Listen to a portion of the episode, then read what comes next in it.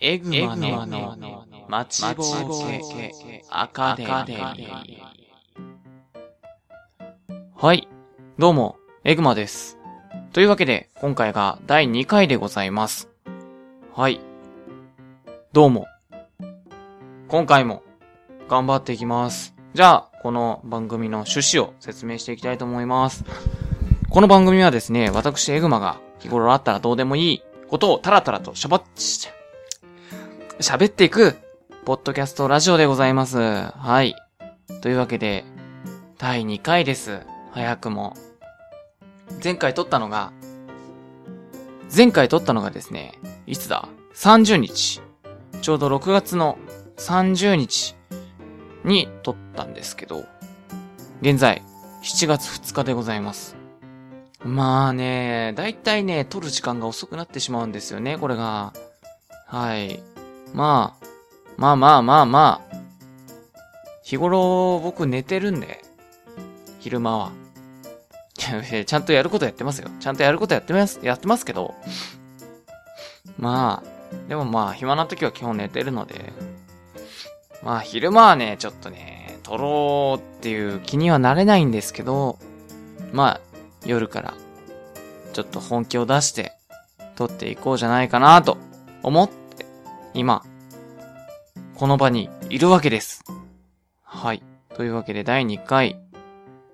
第2回ですが、まあだんだんとですね、ポッドキャストのやり方について、だいたい分かってきて、今に至るんですが、うん、結構調べたね。ポッドキャストのやり方。そしたらね、そんなに難しくなくって、まあ普通のブログラジオ、ブラブログでラジオをやる感じで、それを、その U、URL じゃないな、RSS、RSS か。RSS を、ポッドキャストのサイトに送信するだけっていう、割と簡単な作業でしたね。うん。まあ、それがちょっとね、そこまで、その簡単な作業にたどり着くまで、2日かかってしまって、ちょっと、だいぶ疲れてしまいました。はい。まあまあまあ、でも、ちゃんと、おそらく、おそらくですよ。今の状態ではちょっとわかんないんですけど、ちゃんと、ポッドキャストの方に送信ができて、第2回目を撮ってるわけなんで、まあ結果はちょっとわかんないですけど、おそらく、は、ちゃんと配信ができてるんじゃないかと、思いつつ、第2回目を撮ってるわけなんです。はい。まあ、まあですよ。うん。今から、日頃あったことを、日頃あったこと、うん。特に、この短いスパンじゃ、何もないわけだが、喋っていこうじゃないかと思ってるんですが、そうだね。今日の夕飯は、麻婆茄子を食べました。実は僕ですね、あんまり料理は得意じゃないんですけど、結構料理はする方なんですよ。得意じゃないのに料理はするんで、あんまりクオリティも高くはなく、うん。美味しくはないんですけど、結構料理が楽しいっていう人なので、ただね、後片付けがめんどくさいっていう人です。うん。ちょっと満足しちゃったら、眠たくなってきたなぐらいの人なんで、ちょっとね、そこかな。皿だけ洗ってくれる人がいてくれたら、いいなみたいな感じですかね。うん。まあですよ。そんな感じで、料理が好きで、今日は麻婆茄子を作ったわけなんですが、冷蔵庫にですよ。期限が切れる寸前の焼きそばがあって、その焼きそばを使わなきゃやばいと思って麻婆茄子の中に入れて、麻婆茄子焼きそばみたいな感じでプラスアルファをして食べました。それがですよ、結構美味しくって。うん。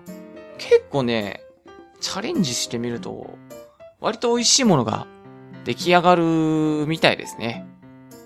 うん。あのー、たまにですよ。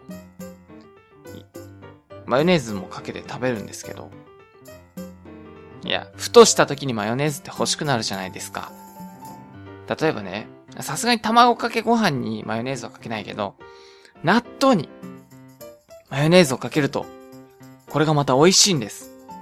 皆さんもちょっとやってみるといいんですけど、そんな感じで、あのー、マヨネーズ、マヨネーズって基本何にかけても合うから、たまに予期せぬものにマヨネーズをかけたくなるんですよ。そういうチャレンジ精神というか好奇心っていうかね、そういうものがふつふつと湧き上がってくるわけでありまして、マヨネーズを、この間何にかけたんだったっけな。焼きそばは普通か。焼きそばじゃないな。何にかけたんだえー、っと、油揚げか。油揚げを焼いたやつに、マヨネーズをかけて食べたんです。油揚げって安いじゃないですか。安いし、割と、腹持ちも、まあまあまあ、いい方だとは思うので、マヨネーズをかけて食べさせていただきました。美味しかった。うん。ほんとね、マヨネーズかけて外れはないと思う。僕的に。うん。意外と合う、合っちゃったりするものが多いんじゃないかなって僕は思います。でもね、カレーにマヨネーズも合うよ。合うんだけど、作ってる途中にマヨネーズを入れちゃうと割と見た目がちょっとグラ、グロくなるんで、か白い斑点みたいなやつがちょっとポポポポって浮いてる感じになっちゃうんで、作ってる途中にはマヨネーズ入れない方がいいかもしれないです。はい。うん。まあね、マヨネーズ、便利だよ。万能調味料だけど、あまりにも過剰な摂取は、やっぱり体に悪いので、ダメですよ。ダメですよ。僕もですよ。割とマヨネーズは好きな方で、たまにご飯とかにもねかけちゃう方なんですけど、うん、まあさすがにね、過剰摂取はしてないかなっていう感じかな。本当に、ご飯にちょろっと、アクセント的な感じで、ちょろっと、にゅるってつける感じ。その程度なんで、まあ、多分体的には大丈夫だと思いたい。うん。まあ、しょっちゅうやってるわけじゃないから、うん、思い立った時に、チュッと、チェッとやってるだけなんで、まあ多分大丈夫。かな。うん。まあ、皆さん、マヨネーズは万能なんで、いろんなものに挑戦してみてください。はい。いや、でもですよ。マヨネーズやたら使うんだけど、ケチャップ全然使わないのね。減らなくって、ケチャップを一人暮らしする前にいろいろと食材を買うじゃないですか。調味料やら何やらカニやらを。その時に、まあ、ケチャップも使うかなと思って、ケチャップを買いました。それ以来、開けていないって、あ、まあ、一応開けてはあるんだけど、オムライスぐらいにしか使わないっていう現実が待っていて、予想以上にケチャップの使う料理がないなっていう感じですかね。うん。ケチャップって何に使うの？オムライス、あと何？あー、えー、っと、あれか。ロールキャベツとかは、あれ多分、ケチャップだよね。ケチャップ風味だから、多分、ソースがケチャップだと思われる。うん、ケチャップ使ってる人も多いと思う。え？でもそれぐらい？ケチャップ使う？あ、あのー、今回の早口言葉。今回、エグマが紹介する早口言葉は、炙りカルビ。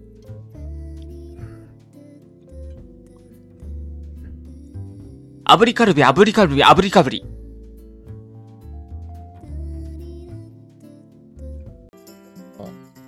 唐揚げを作って、ソースが欲しいなって時に、ケチャップとマヨネーズを混ぜて、オーロラソースってやつを作って食べたりします。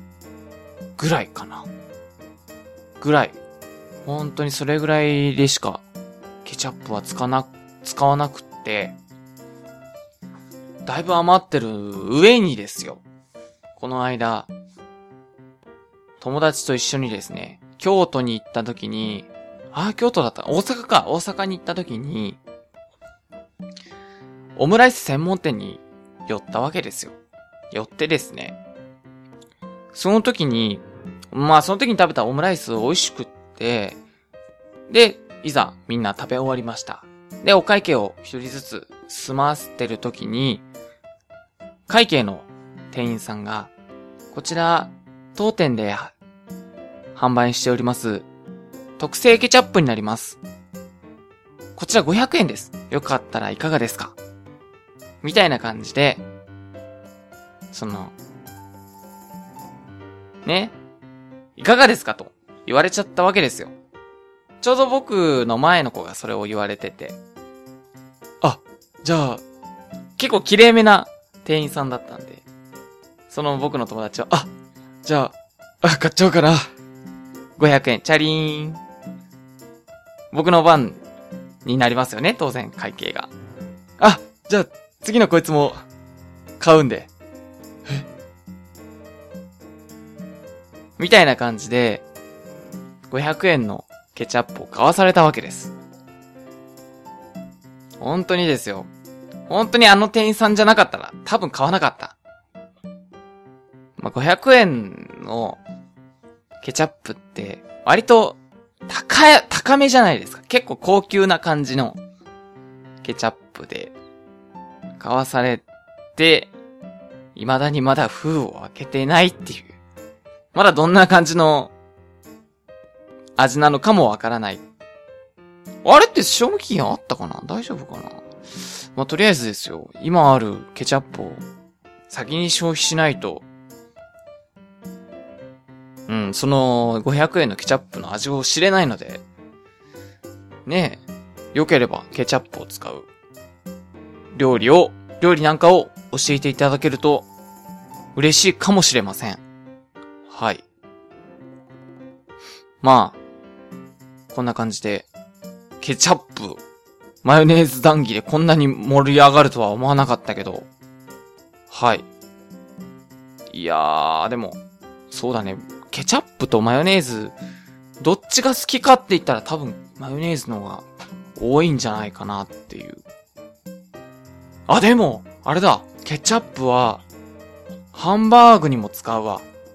ハンバーグのソースを作るときに、ケチャップと、あと、ソースか。ソースを混ぜて、あと、ハンバーグの、ハンバーグを作るときに、焼いてるときに出た肉汁と一緒にソースを作ると、とっても美味しいソースができます。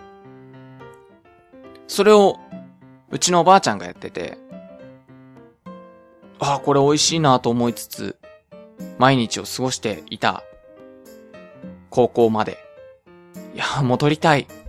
とても戻りたい。うん。まあ、でもですよ。美味しかったわ。はい。というわけで、残り1分となりました。まさか、ケチャップ、マヨネーズ談義で、ここまで話が弾むとは思っておりませんでしたが、いかがだったでしょうか？エグマのマッチボーケアカデミー第2回。そろそろお別れの時間が近づいてまいりました。はい。というわけで今回はこのこの辺で なんかちょっと、ブレブレやけど。はい。ちょ、眠いのかな？はい、お便り、メール、あとお題等、お待ちしております。まだ来てないんでね、ちょっと、お待ちしております。じゃあ、あと10秒。それじゃあ、お疲れ様でした。バイバイ、またの機会を。またの機会を。今日ダメだ。